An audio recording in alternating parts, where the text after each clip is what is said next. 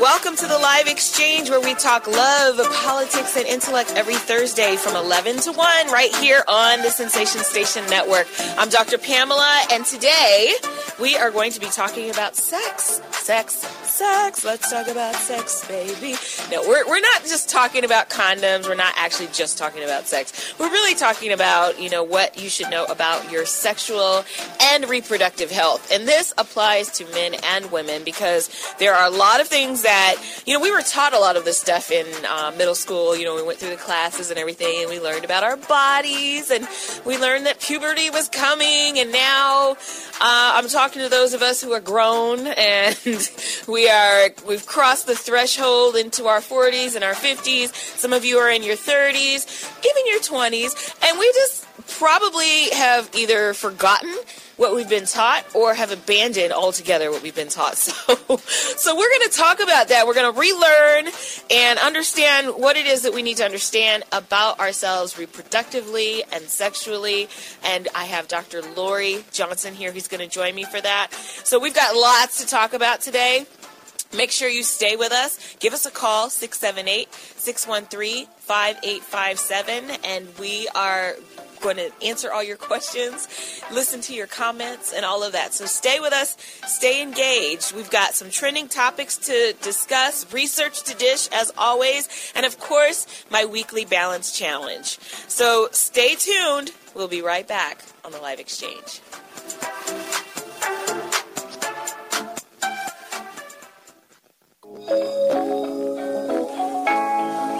Welcome back to the live exchange. I'm Dr. Pamela, and today we are talking about your sexual and reproductive health. We're being joined by Dr. Lori Johnson, and I just want to take a second to introduce this amazing woman. So, Dr. Lori Johnson is a board certified OBGYN that practices out of Locust Grove, Georgia. She was born and raised in Long Branch, New Jersey, by her grandmother. Um, Dr. Lori has wanted to be a doctor for as long as she can remember. She's always had a passion for women's health. Um, for her undergraduate uh, graduate degree, Dr. Lori attended the prestigious Johns Hopkins University in Baltimore, Maryland. That is very impressive.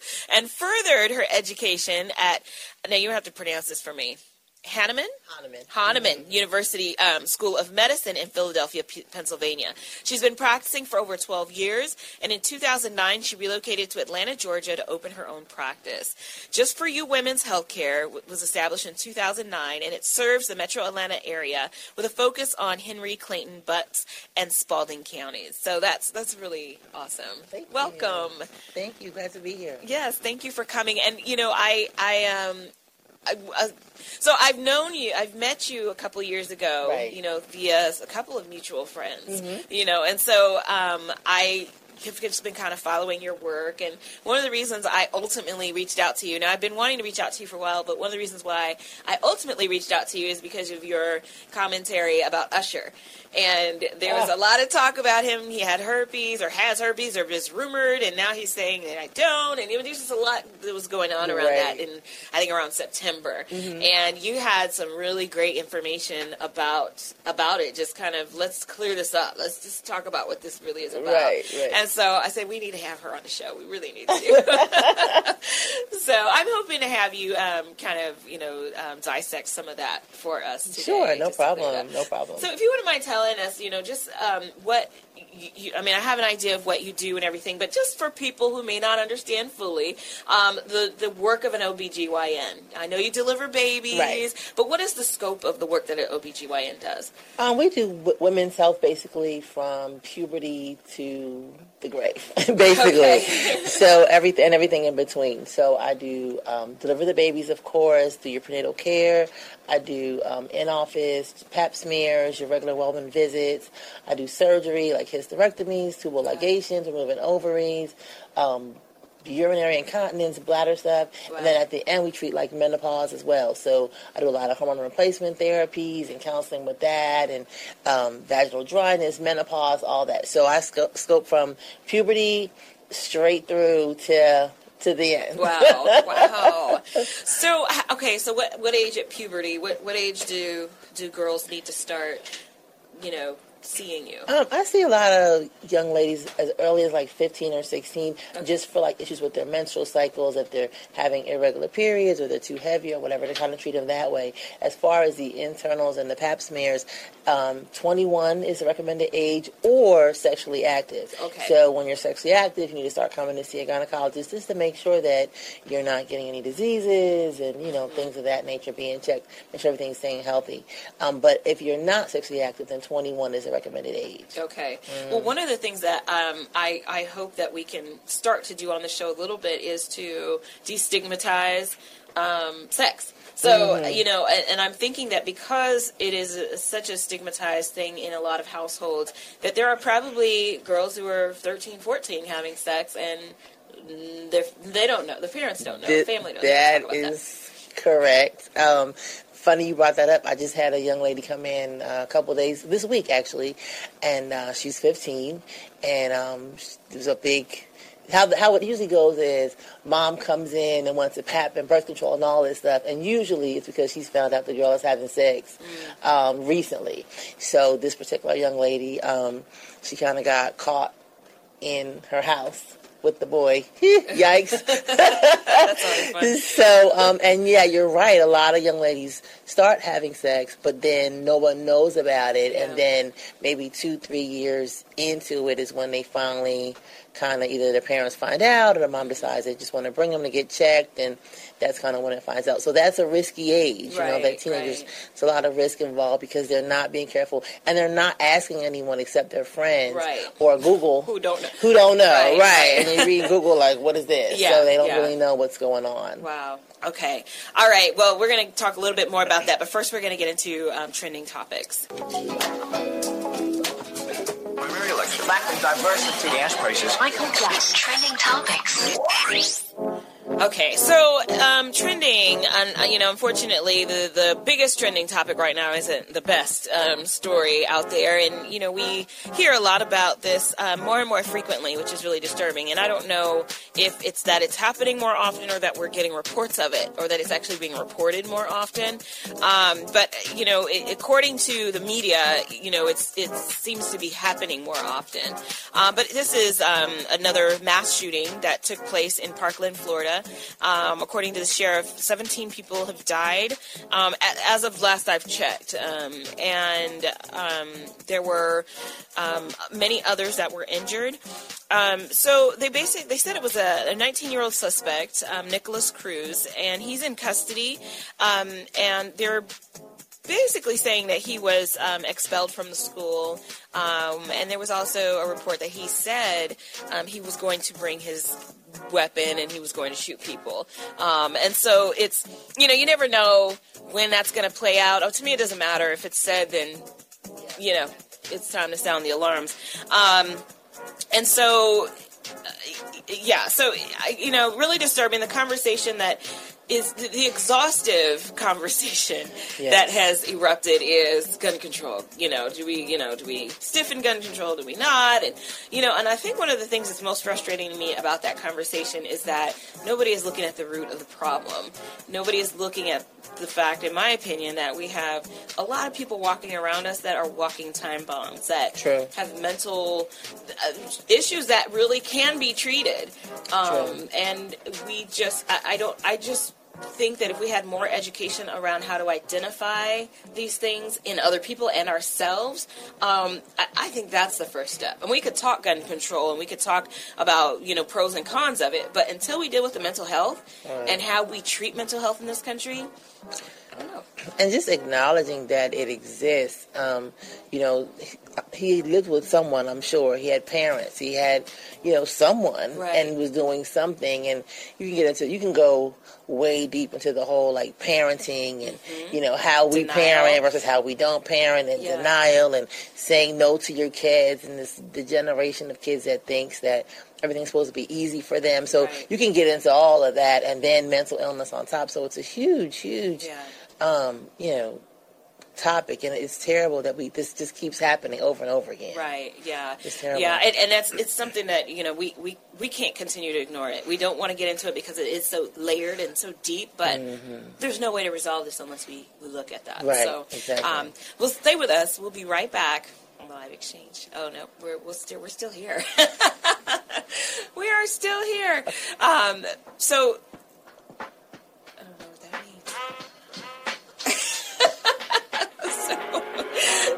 means. so, so no, but so that issue to me is always um, frustrating when I hear a one-sided, one-dimensional conversation about Right. something that is so multidimensional. Many, many layers to it, Right. many sides to it. Yeah. And so you just have to try to slowly dissect it out. But he didn't. Why did he have a assault rifle? That's the other question. Why? yeah. Yeah. Why? Well, the, rationale is will they hunt? You know, will the family might be hunting families and, or, With a machine gun, though. Yeah, yeah. like with a machine gun, yeah. You can't kill all the deer in Right, the forest right. at the same Can't time. kill 'em all. You can't kill all the deer. Right. All right, give us a call if you have any questions, concerns. Um, 678 613 5857, and we'll be right back. All right, welcome back to the live exchange. I'm Dr. Pamela, and um, joining me today is Dr. Lori Johnson, and we are talking about sexual and reproductive health. You know, before the break, we were looking at trending topics, um, one of which is the shooting that happened in Florida, and so um, you know that is you know quite tragic, and um, just kind of waiting for that to unfold. Um, one of the other um, trending topics that I want to make sure we definitely cover uh, was the unveiling of the portraits of former President Barack Obama and Yes. Michelle Obama. Yes. Um, now, there was a firestorm of mixed emotions about the unveiling of this of these portraits, and so I don't know what you saw on your social media timeline, um, but on mine I saw you know I, I don't like it. It's not attractive. But then I also saw an argument for from artists saying, "Look, this is they chose those artists and Yeah. for the particular style, That they do. and they were true to the style." Um, so I don't know. I mean, what I mean, in your opinion, what is it about? Truly, I mean, I mean, I saw I saw all the same things you did. Oh, I love them, I hate them, don't like them, like just all over the place. Right. And so I saw them. I said, when I looked at them, I said, those are interesting. So Mm-hmm. then I pulled the artist's other work up, and I said, this is what they do. yes, So you know, if if President Obama and First Lady Obama went to those artists, obviously they looked at what they do and they looked Right. their, look at their work and they liked their work, so they chose them to do their portraits Right. because, like as you said, they stay very true to what they do um, across the board, and they have some really great um, paintings and things. On both artists do, um, and but those portraits are very much the style that those artists use. Yeah. So I feel like if they if they liked them and they chose those artists, obviously they knew or had an idea Right. of what they were going going to get. So um, you know, I think as long let's let the black people win. Like if, if, if black people, they're black artists, And they were the first, they're the by the first way, to to do- ever yeah, do official portraits, and if nothing else, it brought a lot of attention to them as individuals Mm-hmm. that will only help promote their brand. Then you know, if they like it, I love it. Yeah, you know like what I mean? Rae says, I, I celebrate everybody. Everybody, Yeah, likes it. they love the portraits. I mean, and they're probably not the traditional Yeah. portraits that we would have expected to see, but I was like, okay, this is what those artists do. So, Well, I thought it was interesting that several people on my page challenged um, because it's not the typical, you know, challenge. What does typical mean, and who made you decide that the European style?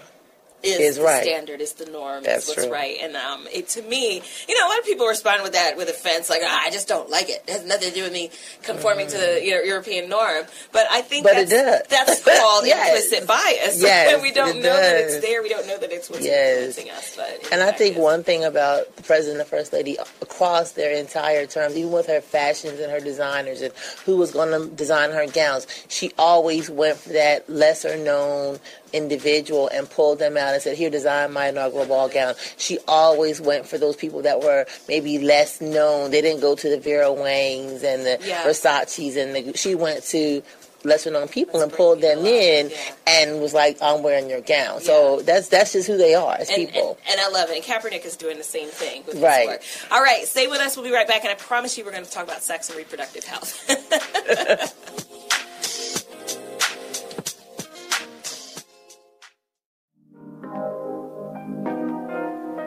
Welcome back to the live exchange. I'm Dr. Pamela. So, you know, we again, I, I really I want to make sure that we stay true to the to the topic, but we've had so many comments about the shooting and some responses Right. to that. I, I would love to um, just kind of respond to that. Um, I think one of the things that um, was I think one of the comments was by Ronnie, and she was saying that um, you know parents are often just not aware, and but that it would also be important for teachers to get trained so that they can understand what kind of mental health signs to pay attention to if there are things that the parents miss. So it's kind of like a you know a, a back a second you know backup plan. Correct, You know? correct. Um, and so, um, and somebody else commented that her pediatrician also does a mental health screening, and I thought. Um, okay, I'm sitting in front of an OBGYN, and I'm just wondering if that would make sense. You know, and I've seen um, the marrying of the two, you know, the social science, the psychological, psychology with the MD, you know. So is that something that's feasible, or does that take a lot of red tape to, to get through to do? No, I think it's definitely feasible. I think it's definitely um, something that's that's attainable. You know, the the thing with children, even on the school side, is that you still have to get the parental consent. so even right. if the teachers were trained and said identified, and I, I think you know your son has this or that or the other going on. It's still if that uh, up to the parent to sign off on or agree on, or, you know, to to pursue it. Mm-hmm. So I think that sometimes it's still kind of the, the stuck point where um, the parent has to agree So- or has to give permission to Right. treat or something like that. Well, I think that that also, though, um, allows for a paper trail for the school to Correct. say, look, we identified this thing. Correct. And so if, God forbid, down the line something does happen, they can say, look, Look, right. tried to we address this. And, right. you know, I mean, people are dead or people are dead. But, but you know, if, Right. if the school can document that they took measures, you know. Right. I. I, I I think that that would be a great idea, though. That would be great if the schools could somehow intervene. I'm sure the schools see lots of, um, especially on the high school level, individuals who are just a little different or Yeah. had that anger outburst issue. I mean, I don't know why this young man got expelled from school, but Right. you have to do you have to do a lot to get expelled. You Right. know, something's going on. Yeah. Behavior issues, something. And I think that a lot of times when those things happen, they happen um, w- without coupling it with any kind of mental health screening or True. behavior. You know, what's going on if there maybe there's a behavior disorder of some sort, but that, that doesn't really get looked at. So Exactly. um, yeah. So I so thank you all for your comments on this. Is um, the Facebook crowd um, is really lively and is commenting on this. So um, if you Facebook folks would allow, we're going to go ahead and move into the the um, sexual reproductive health, and with that, we will um, give you the research. In the interest of. Science. Science. Science. Science, science, science, science. So, so the science um, that we're looking at today, um, we uh, and this is based. This is also this is brought to you by BBLA Cosmetics. Um, BBLA Cosmetics is a um, cosmetic company um, in Lawrenceville, Georgia, that works with um, all aspects of your beauty, your skincare, um, lashes. For those of you who like the lashes, all of that, um, and microdermabrasion, um, laser treatment, removing of tags, those skin tags. I have a couple somewhere. You guys can't see them, but they're in there. And but having all of that stuff removed and just have yourself beautified in a lot of different ways. So um, BBLA Cosmetics, check them out uh, at bblacosmetics.com. They are the ones responsible for the look on my face every week. Um, so the research, um, the first this article um, actually was pulled from NPR, but it's research that's based um, from the University of California, San Francisco. Um, and they published this in the journal Sexually Transmitted Infections. Um, and so what it's saying is um, the headline is going bare down there may boost the risk, risk of STDs. I did not know this. I had no idea. Um, and so basically, the frequent removal of pubic hair is associated with an increased risk for herpes, syphilis, and human papilloma virus. Um, and you know, if it's happened, if you've shaved at least once in your lifetime, you're nearly twice as likely to say that you've had at least one STD. CD. So they're not even talking about regularly. They said if you once. once Ever? in your lifetime, you're Ever? twice as likely. Like that's pretty shocking. When I read this, like what? And so extreme groomers, those who remove all of their pubic hair more than 11 times a year. It's like once a month, basically. Okay. Um, I wonder how, how, how often does hair grow back? We're more than four times as likely to have an infection. So high frequency um, groomers who just trim their hair, um, who trim their hair a few times a month, fell between the two extremes. So they were about three times more likely to have reported an STD. Wow. I, I didn't know this. Wow. Did, now, did they say difference between like shaving versus waxing versus Oh. clipping? 'Cause there's different ways of, you know, grooming. Well, so what it seems to say is that um, it's about just having the hair. Um, well, well, right here it says that shaving creates micro tears and cuts, Mm-hmm. and so that causes you know it makes it easier for Infection to get in. yeah. That's true. right? That's true. Um, but it doesn't mention. You know, if it was waxed, if there's a difference, I don't know. With waxing, um, it's it probably there's probably less likely of a chance for Um, Less tears if it's done well. If it's not done well, it can also you can get still get the skin tears, skin breakdown. You can get um, even burns, Mm-hmm. blistering, things like that. If your waxing isn't being done properly, you know. Right. In case y'all don't know, there's more than one way to wax. Go to a certif- a good wax place, a good wax. yeah. I yeah. I And there's different kinds of wax. People are really selective about who they choose. Well, you know, sometimes they are, sometimes they're not. And oh. eyebrow wax and bikini wax is two different kinds of wax. Even it's not even the same consistency or type of wax. so okay. you have to make sure that you're waxing at the right place. yeah. Gosh. and not just you know around the corner. Right. wow. I mean, in, and in full disclosure, I, I don't know how people do that. I did it once, and it is. Ah! Yeah. I did it once right before, actually, right before I was about to give birth, like two days before. really? Oh my gosh. I couldn't. I had a big belly. Couldn't you know, see, I yeah, like, I couldn't see. But yeah, that was the one and only time, and gosh. yeah. So that was a lot. yes, yes, I know that's TMI for some of y'all, but you know, it's hey, this show was all about TMI.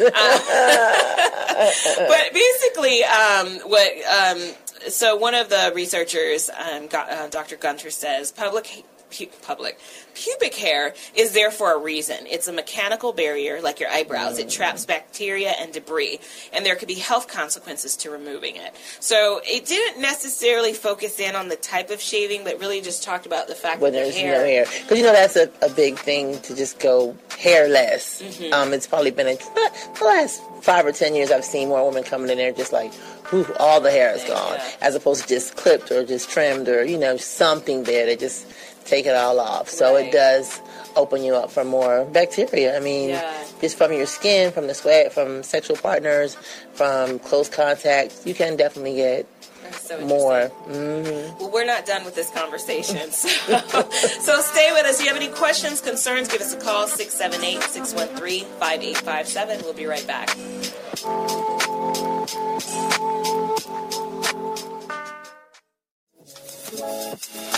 Welcome back to the live exchange. I'm Dr. Pamela. Today we're talking about pubic hair and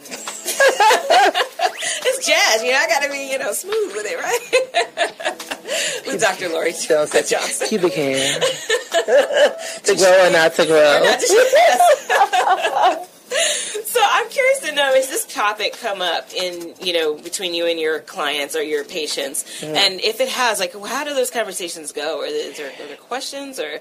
All of the above. I mean, one thing um, people say, well, if I can't tell you the truth, who can I tell? So I hear everything about all types of stuff, including, you know, I shave too much. I had people come in from, like I said, bad wax jobs, you know, with really terrible outcomes, blisters and such, and you know nicks and cuts, frequent infections, bacterial vaginosis, yeast infections. Just all of the above. From shaving? Um, too much, like Okay, over shaving, or like the wrong thing. I'm gonna say this real quick. Like, don't use your husband's shaving cream to shave your vagina. Like, don't do that. Like, don't get his annual whatever master shave and put it Uh-huh. down there. Don't do it, and don't use his razor like an old funky razor. Get you a nice little skin sensitive type Mm-hmm. of preparation to shave because that too people get a lot of irritations. But when I ask them, they're like, "Oh, he's my husband's, you know, his shaving cream." I'm like, uh, "Don't do that. you know, get get." Get something different, Yeah. something sensitive. It's a sensitive area. Can't. They're like, well, they say, well, his face is sensitive. I'm like, yeah, but not like your Not like- vagina. it's different. yeah, it's different. It's a different place. Right, right. So just things like that as well. Um, but they do get irritations and infections and like bacterial infections and stuff just from um, over over shaving Okay. sometimes. So here's another question. Um, so I know that there there are some men who shave and some who don't. Mm-hmm. do they need to take the same kind of precau- precautions? Do you think? Or Um, they should be careful. Yeah. You know, obviously they're a little more. Um, their skin is a little bit different, but they should be also careful about cuts and micro cuts and things like that Mm-hmm. that they can get from using a razor down there as well. yeah, Mm-hmm. wow. Who knew? Who knew? yeah. So you know, so we, I think this is really important information because you you know you think about like you said, it's not your face, it's not his face, it's not any other. You know, so it's really important to get products that are appropriate for that area, yeah, for yeah, sure. for that for that area for the use. So, um, okay, well, we're going to go ahead and take another break, and when we come back, we're going to. Um, I, I'm going to introduce Dr. Lori to some um, information that I'm sure she hasn't heard yet about safe injection sites. If you if you want to shoot up drugs, how can you do it safely? Okay. We'll talk about that when we come back.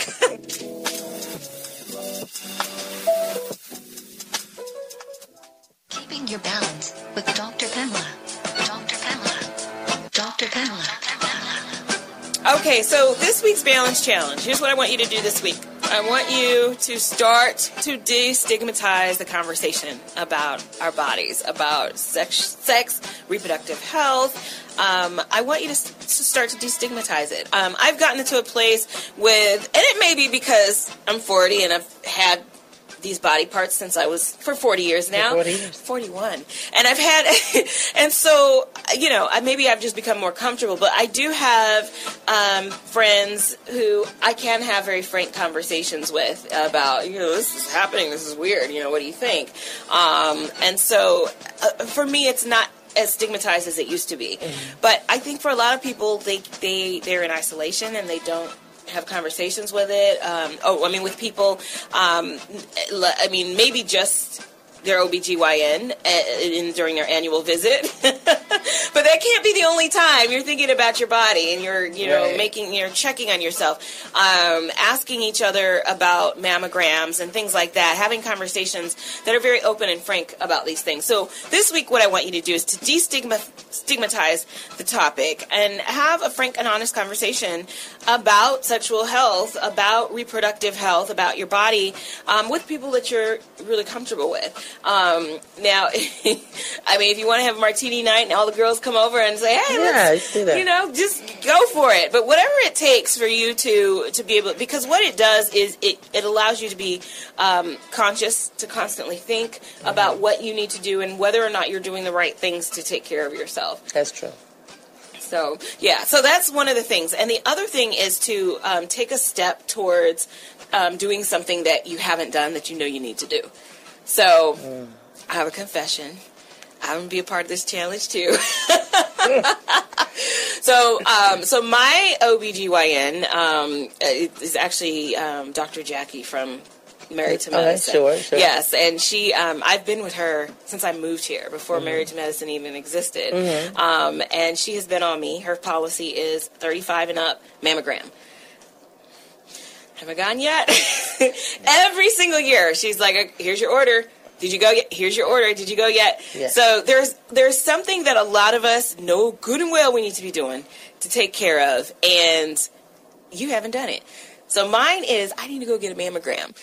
That you and I, I have a confession. I um I'm was really bad about that as well. So one of my um coworkers at the hospital was like, I said something about it. She said, "Well, when is that time you went?" And I said, "Well, I'm a little behind. You know, I'm overdue. I'm busy. I'm everywhere." She says, "I'm gonna call you."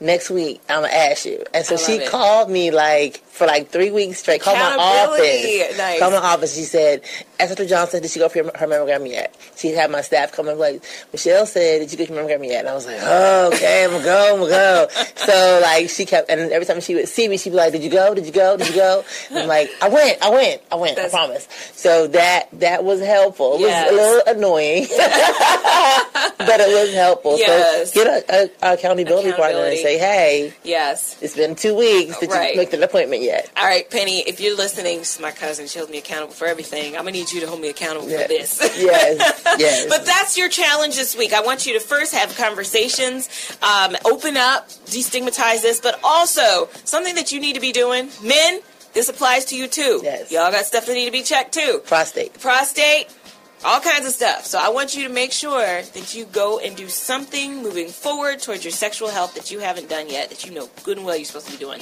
That's your balance challenge.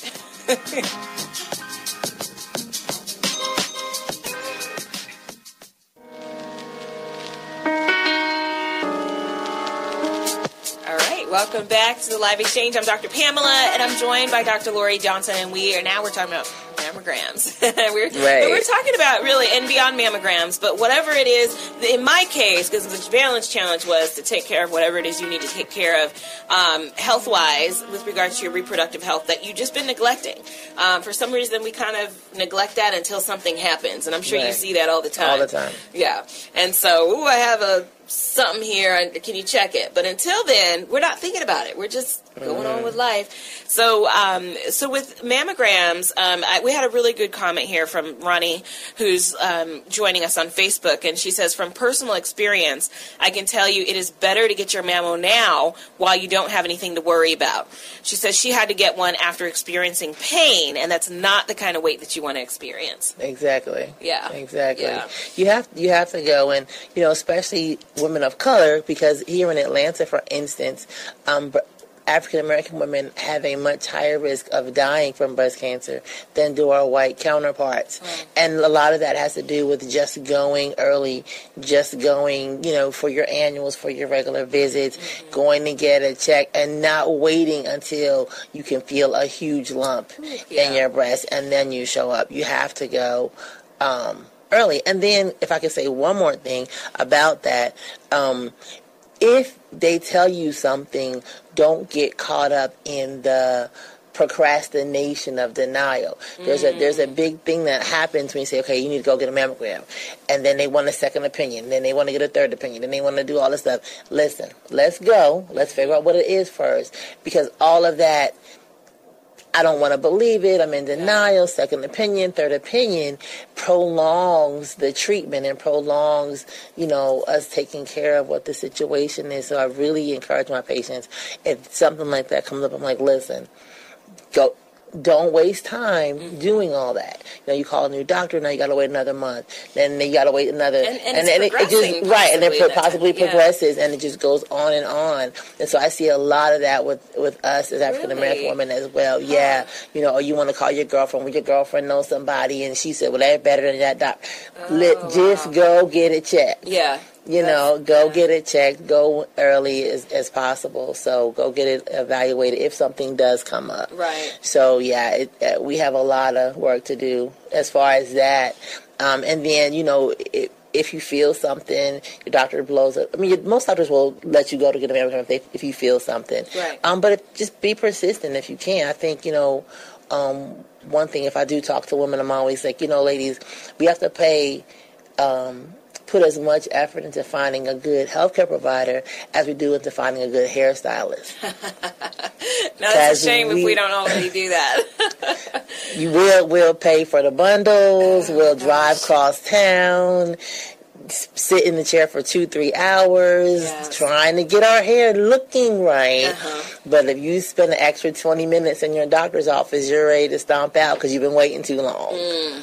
Wow. right? Wow. You know, Yeah, or yeah. you, you don't want to pay your fifty dollar copay or whatever, Right. so you're gonna go somewhere health. else. Yeah. So let's reprioritize sometimes and think about what it is that we're doing because this is some stuff that we can find that you know there's some things you can find on exam or that that will prevent problems down the road, but we'll not do that for our health, but we'll do it for making sure we look good. Mm-hmm. Wow. So, Wow. out, like sting out, out. That's not good, ladies. It's not good. it's true. It's true, though. Yeah, it's, true. It's Man, that is that. That surprises me. Um, you know, but I guess when you think about it, um, you know, even things like me saying, I, I know I need to get a mammogram, but if I needed my Lux re, you know, touch up, Yeah. that's gonna happen. I'm gonna make sure that happens. Right. right. So yeah, yeah, you're right. You're absolutely right. Um, and and you know, and again, it's not just mammogram, but, but you know, but there are there are you know other aspects, especially if you know that things like ovarian cancer, prostate cancer, if you Mm. know that there are certain things that run in your family, you you know, you definitely want to be very diligent about. Absolutely. And sure. even if they, and even if they don't, like True. you just never know. True. Like certain, obviously, if they do, you're hyper vigilant. But if they don't, just go once a year. Yeah. If it's fibroids, if it's you know abnormal bleeding, just whatever. Especially as you get over forty and you get into that perimenopause, and your body just really freaks all the way out, and you don't know what's going on from month to month. You're Mm-hmm. Like, what is Right. this? What is this? Yeah. What is this? So um, when you, especially when you get there, you gotta really make sure you're getting checked, and if things just seem off, Yeah. just go. Yeah. Just go to the doctor. Okay. All right. We'll be right back. All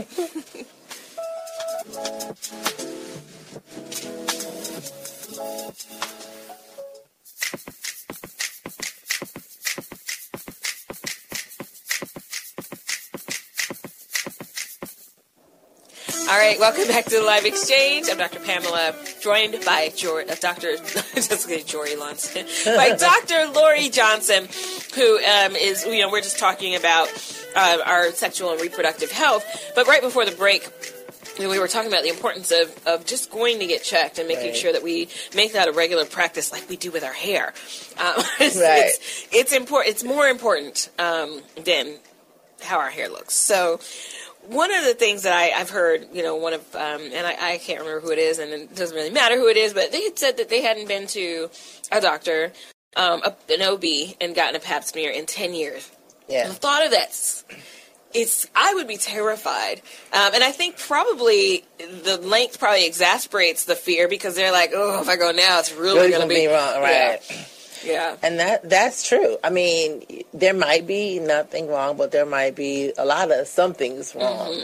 So, I mean, 10 years is just way too long. Life Mm-hmm. Yeah. changes. Um, you're sexually active. You're exposing yourself to whatever, even if you're married. Um, but you're exposing And yourself. even if you're celibate, even right? if you're celibate, Yeah. you know, and things can just happen, fibroids, etc. And you know, we just had a, I just had a lady had come to see me a couple weeks ago, hadn't been in to doctor for a long time, and was having an issue with some bleeding, and you know, we did some. Um, tests, and I just found out that she actually has a, a cancer. Hmm. Um, that now we have to go down a whole nother path that you know Wow. needs to be addressed. So, you know, and she's one that had she probably come in four years ago when she first started noticing something was wrong, that's something that could have been addressed a lot easier and taken care of a lot easier. But Right. you know, you really just just come on in. It's not going. It's not going. not going to hurt you. Right, right. come on in. It, yeah, yeah. it Go to your will- doctor. Yes, yes, absolutely. All right, so we're going to get into a love notes. Love Notes with Dr. Pamela.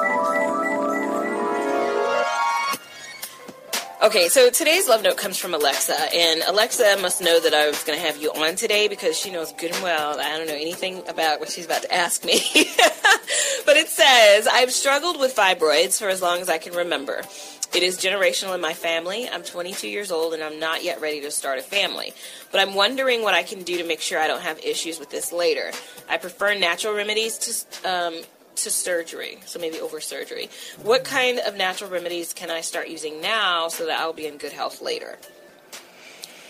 Hmm, that is tricky um, because there are fibroids and then there are fibroids, like meaning various sizes. They can be as Mm. small as a marble. that can be as large as a cantaloupe. Cantaloupe. We use we use fruits and it'll be for everything. It's Okay. compared to a fruit. So it can be tiny. It can be large. So if it's large, um, you're going to probably need to have it surgically removed. Okay.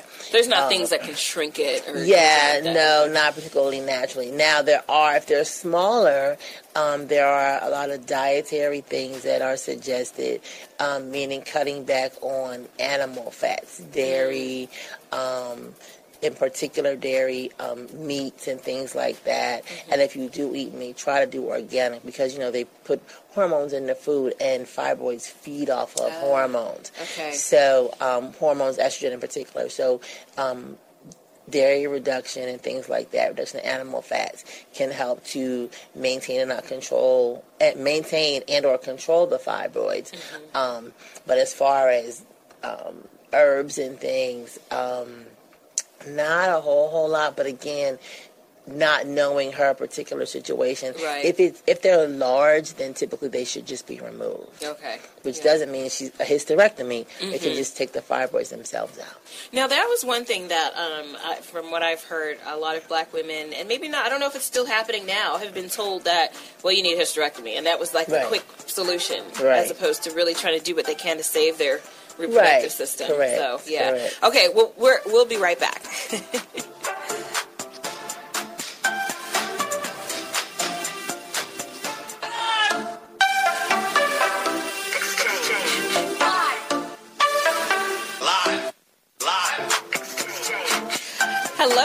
welcome to the second hour of the live exchange. I am joined by Dr. Lorie Johnson, and today we are talking about reproductive health. We've covered a lot in the first hour. Um, you know, we've looked at um, you know fibroids. We've looked at shaving, to shave or not to shave, um, and so um, we've also looked at the importance of you know being you know regularly um, going to the doctor to make sure that you're all good, and if you're not all good, to, to take care of that. Um, and we've also talked about conversations and being willing to talk about our sexual health and to you know it, it'll make us more likely to address the situations if we're willing to talk about it because it's um, hopefully less stigmatized. Right. Um, and so um, and so right before the break. Um, what, what was what was the last one? The we- fibroids, I Fibroid. think. Yeah, yeah, yeah, yeah. Yeah, we right. were working. We were talking about or Alexa's letter about she wa- wanting to eliminate it, you know, naturally or just to Mm-hmm. prepare her body, I guess, for for later when Right. she's ready to have children. Right. So, like I said, dietary stuff, um, decreasing animal fats, they can help to you know shrink them.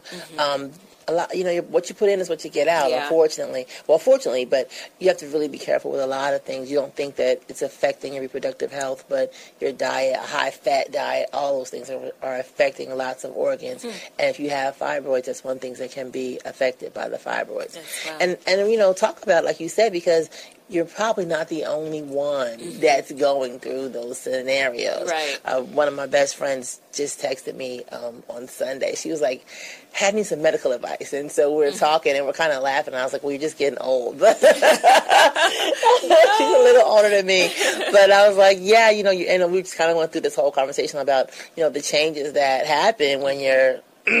Getting older, I would say my age out loud as somebody looks at my ID. but when you're getting older, things do start to, to alter. But most of your friends are probably going through the same things that you are. Right, and that's and, and that is so important. You know, again, I, I I know that we have a wide range of listeners. I think the majority of the listeners are probably um, late thirties, forties, Okay. and up, and we're on the verge. We're you Right. know, and, and and we're going to notice some changes, and this is a really good time to. If you haven't already, just be open to have conversations with it, you know, about it. Um, Absolutely. you know, so you don't want to feel like you're the only one or you're isolated or you're in a box. We are all going through this together. We are a cohort and we are going through it together. Going through it together. So, um, and the other thing I had mentioned was that in in the past, I don't know if this is so much the case now. Maybe you can clarify that. Um, you know, black women ha- with fibroids have been pretty much um, almost immediately um, prescribed a hysterem- hysterectomy. You know, Right, well, you need, you need a hysterectomy.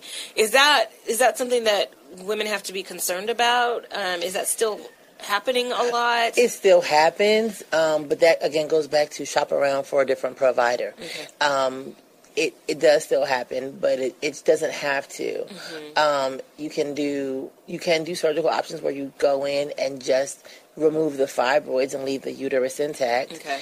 Um, you can do, of course, you may have heard the commercials for UFE, uterine fibroid Yes. embolization, which is a less invasive procedure that kind of starves um, the fibroids and shrinks them um, about half of the, half the way. Um, me personally, I don't recommend that for younger women um, because you know over time they will kind of that, that blood supply will go back around and they'll come back. Okay. Um, but if you're like 40s and you're kind of done with your childbearing and you want some relief, that's a very good option. So it's no, it's not just hysterectomy anymore. Okay. Um, sometimes it is. You know, sometimes it's like this is humongous. Um, but again, usually by that time you've you know you've just been ignoring their problem. Yeah. You know, if you Yeah. come to me and you look six Must months pregnant, or your your your stomach is huge Yeah. and you're bleeding crazy, then Yeah, you've been ignoring the issue, Oh, and uh, we may have to do a hysterectomy. Right. Whew. All right. We're going to go to break. There's so many more things I want to say. We're going to go to break and we will say those things when we come back. Stay with us on the Live Exchange. All right, welcome back to the Live Exchange. I'm Dr. Pamela, and we are talking about sexual and reproductive health. But right before the break, we were just talking trending topics, and we were looking at um, student athlete whose mother made his uh, signing decision about her. Right. Um, but the second thing that I really wanted to make sure we talked about tonight, tonight is finally the night that we get to see Black Panther. Very excited about Black Panther. Um, and then, you know, officially comes out tomorrow, but there's there's several theaters that are showing it tonight. Tonight, So I plan to be right there, front and center.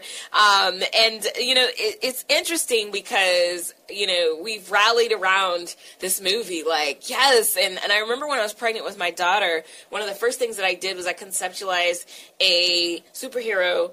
Actually, it was more sci-fi fiction, sci-fi fantasy um, trilogy. Um, about a the heroine was a black woman. In fact, there was three black women who were the heroines, and they had to. Um, th- they were guided by this oracle of women who was like there were nine women within the oracle. It was just awesome, and they were all of different forms of um, brown, different shades of brown. You know, so because it was something that it was lacking. I said, Right. we don't have that. And Right. I have this little two month old baby, and I want her to grow up seeing this. And lo and behold, I mean, it's one movie, but look, I mean, It's- there's it's good, though. Yeah, Yes. it, it, it's really good. We haven't had this since coming to America. We haven't had this much black fabulousness since coming to America. right, right. I just love it. I love it. So, um, so we're, you know, so definitely gonna go uh, check that out tonight. You guys go check it out. I'm, I'm very, very excited about that. So one of the things that I wanted to um, highlight was that apparently it got its first bad review on Rotten Tomatoes, um, and it broke the movie's 100 percent rating. Um, and the citizen, the person who gave it the bad rating said that um, it didn't show Black Panther beating up enough guys. Well, That's the feedback. So I don't know. I mean, I guess we'll see. But people are really, really, really upset about that review. that one review. Yeah, yeah. We won't, won't find him. Right. and it's funny. I'm the same way. If I get you know a t- uh, teacher evaluations from my students, and everybody's like, "This is great, this is great," and then that one student is Yeah. like, "Eh." Oh, Like, I, who I understand. Yeah, yeah, I feel the same way. Yeah. especially now, even in my field, you know, you people go on Facebook and write reviews, and Yeah. maybe that one patient that just didn't like me and writes this horrible review. Like, Right. like who, no, who? Which one was it? oh, I know which one it was. Oh, you know.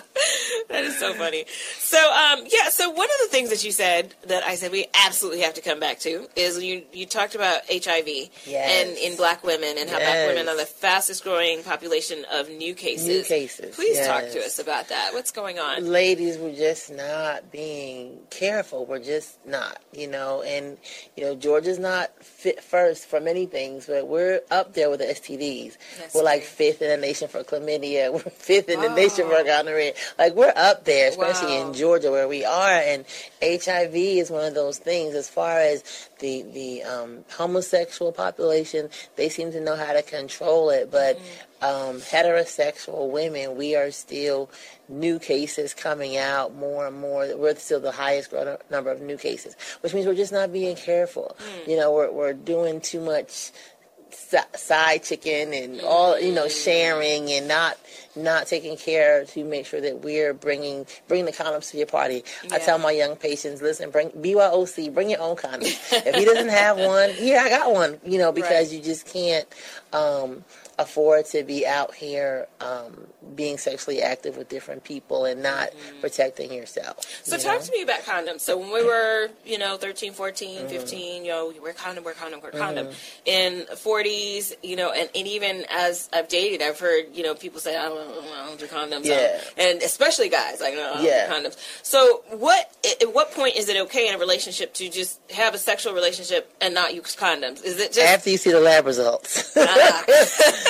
after you see the lab results with his name on it and his birthday, and it all says negative, and then, then, then, but, but of course, this is assuming you're exclusive. The two of you are exclusive. Yes. And um, because there are obviously a lot of cases in which people will say they're exclusive and they're and not not exclusive, So right? it it almost seems like a risk. I don't know. I mean, it, it, it, is there a way to win in this kind of? I mean, um, yeah, it, it's hard. It's Yeah. really hard. You know, even um, one of the worst conversations we have at my office is when we get lab results back from a married woman, and we're like, Mm. "So you have this?" oh goodness. And she's like, "What?" You know, Yeah. as her head just wants to jump through the phone, and then we're like, "You know, we can only tell you what what you have." So, um, and it happens. You know, Mm. it happens even when you think your individuals being monogamous just with you. So, um, you know, keep as as much as possible keep those communication lines open Right. like really honest and if you you know women have a,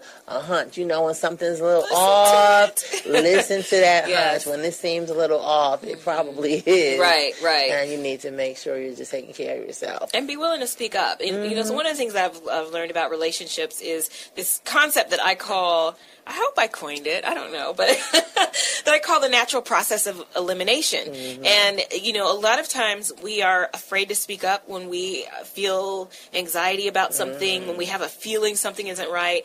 We don't want to ruffle feathers, so we just kind of sit back and maybe wait for the evidence. right But my thing is, if you are in a in a relationship in which you are respected and loved and d- adored and cherished, Mm-hmm. you should be able to bring up those things, and and the response should be sincerely, "Let's talk about this. Let's Mm-hmm. right. not." You know overreacting? Are you tripping again? Right, You know, if right. that's what you get, that's a natural process of elimination. Just go ahead and let that fall away, because if you can't have conversations about what's going on your instincts, then that that's a problem. Mm-hmm. and not in a where are you like not not in that argumentative Right. angry tone but in that we need I, I feel something's going on let's Yes. let's let's have a conversation Delivery is Let's talk. key. It Delivery is, everything. it is. Yes. Mm, that's good. You hear that? talk about it Right. ask about it Right. find out about it Delivery may have a lot to do with reception as well. But if they don't receive it well and you've done your job to deliver it correctly, then you might want to consider letting that go. We'll be right back.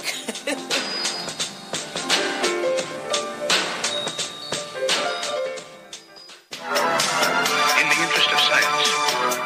Science. Science. Science. Science, science, science.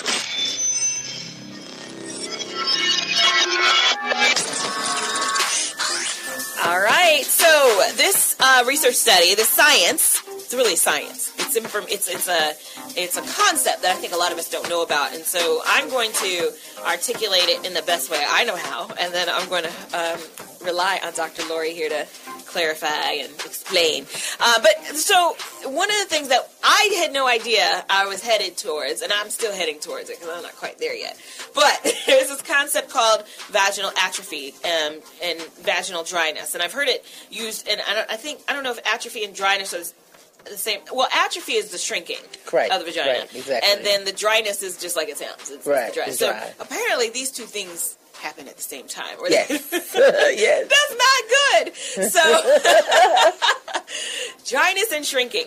So, and some of us might be okay with shrinking as long as the dryness is in Yeah. there, but the, the, them together, together, that's yeah, not a good together. combination. So, um, so basically what that is, and this happens, um, you know, typically as uh, you know we enter menopause Mm-hmm. and um, and it actually says that there's a following the following here can produce um, significant changes in women menopause pregnancy and birth your menstrual cycle growing older and breastfeeding um, can all cause you know different types of imbalances um, vaginal dryness also, also happens to be a fairly common symptom of menopause so i'm really looking at it from the standpoint of going into menopause Right. um, when I first heard about this it was probably about three years ago, and and it was a, a doctor, a male gynecologist, who was talking about um, how he has a lot of women that he treats um, with this, and that it's a common thing that happens, you know, um, upon menopause.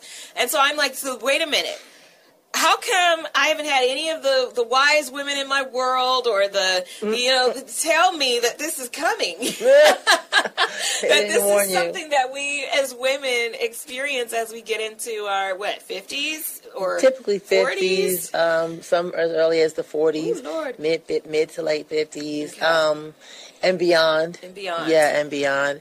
Um, and basically, what happens is, you know, when premenopause, um, you're still getting periods and that every month, and your hormones are kind of at this much higher level. As you age and you enter into menopause, the hormones decline drastically.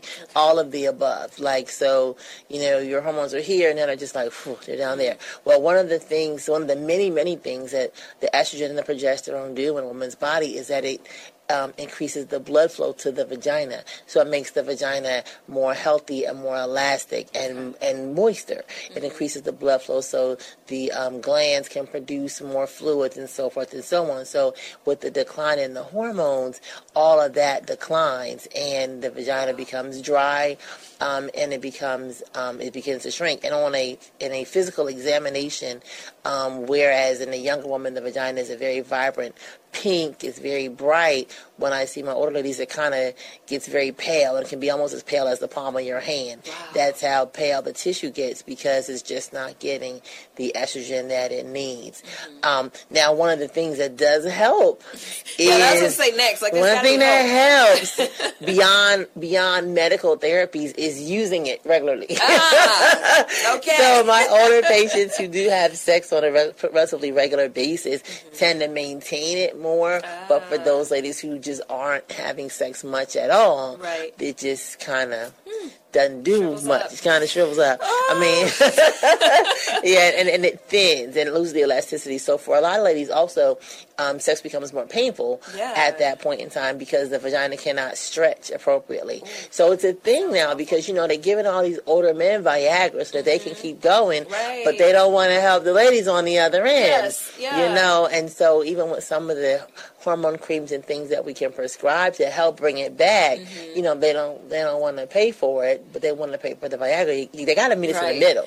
They can't have the guys Right. running around Oh, ready he's to go. finding- they're finding the younger yeah, 30 year olds yeah, exactly. and the fifty year olds are like, "Hey, what's, What's- up?" right, right. So yeah, but Well- it does happen. It's quite common. I, I'm, I'm telling you, my mind was blown when I heard about it. I was like, why isn't this part of our education? Yes, you know, I, I didn't know this was coming. You know, and so one of the things I'm not there yet, though, y'all. Um, let me just Yeah. emphasize that Not there yet. I'm not there yet. But but you know what's interesting um, is there's a, a TV show. Um, it's a Netflix series, and it's called Grace and Frankie. I don't know if you've Mm-hmm. Okay, heard of it. no, I haven't. It's very interesting. It's about two ladies who end up, due to a bunch of circumstances, becoming roommates, and you know they are in their almost seventy, Okay. and they're reliving, they're revisiting their life, their youth, because both of their husbands left them Okay. for each other. But that's a Oh, whole other storyline. story. So they so they created a vaginal lube. And their whole business is about creating a lube and Oh, and okay. also a vibrator. And that thing is like I'm like, who's using Who's this vibrator? Huge. And I'm like, these 70 year old women are using this big old vibrator. And so products like that, you know, I wonder. It just, it, I just thought, wow, that's so interesting that they're creating a lube and a vibrator. We'll come back and talk more about that. okay. Stay with us.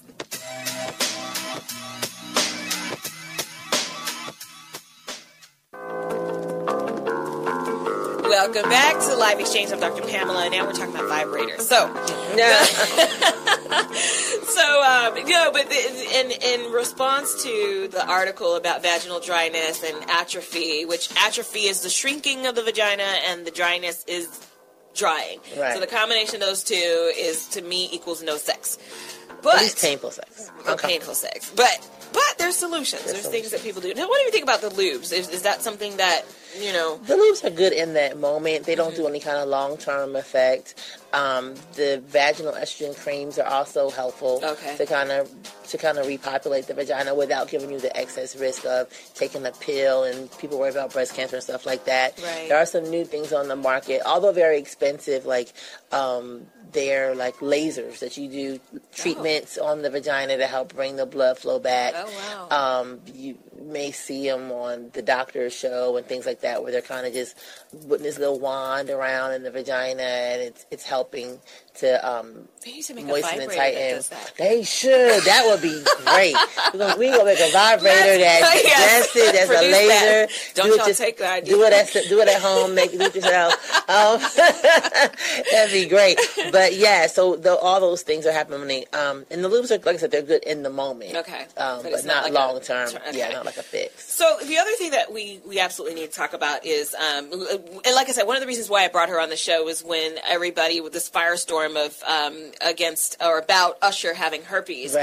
and he um, there were several women. I don't know how many, and a man. I don't know. all came out and said that they, They had, had herpes, herpes, right, because of him. because of him. And um, lo and behold, he actually does says he doesn't have Yeah. herpes and is actually suing. Wow. But in that conversation, you had some, you know, you did a video and Mm-hmm. it gave some edu- information about it, and I would love to hear some Sure, of your well- insight. Yeah, well, it's easy to tell. I mean, it's a blood test. Mm-hmm. You can have your blood drawn and ask them to test you for herpes titers um, because herpes is a virus. Okay. So once you get infected with the herpes virus, your body makes antibodies, and you have them forever. They never leave your body. You may not always have an outbreak or an issue, but you always are going to test positive for the herpes antibody. Okay. So that's easy to find What's out. the difference between like like type one and type two. So Yeah. type one is like the cold sore type.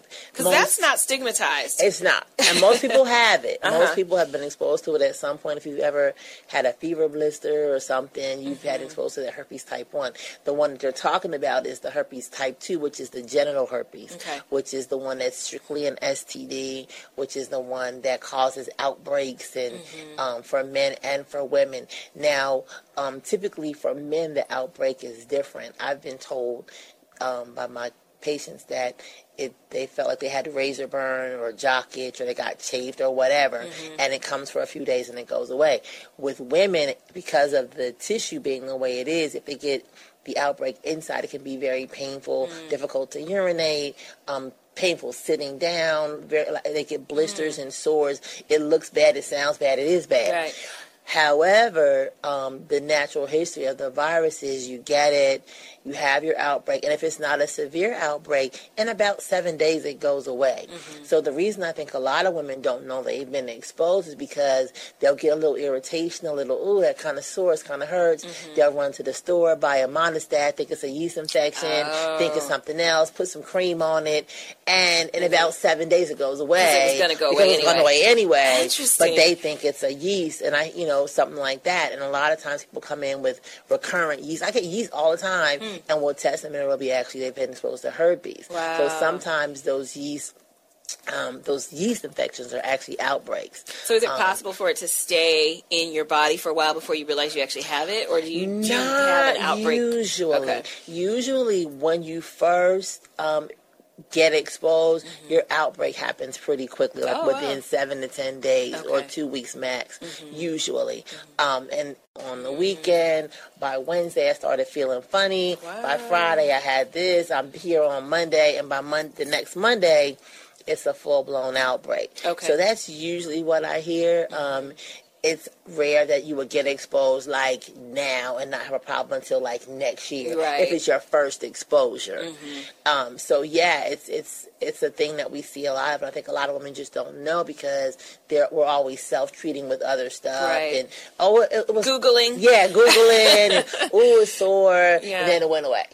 So, um, but if, if you think it's off, Right. you know, it's a blood test. It's Yeah. really simple, and it's a yay or a nay. Right. It's not even Well, a guess. there's a lot of psychology though behind that blood Oh, test, yeah, you know, for sure. there's, you know, the fear of what and it's it lifetime. Yeah, it's yeah. For, it's for the rest of your life. And so, what are there resources out there for people who do? And we're gonna have to close out. Um, but people who do have, uh, you know, STDs of different sorts or herpes or I don't know, gonorrhea can go away, right? Well, gonorrhea, chlamydia, syphilis, they can all get shots and they can Yeah. go away.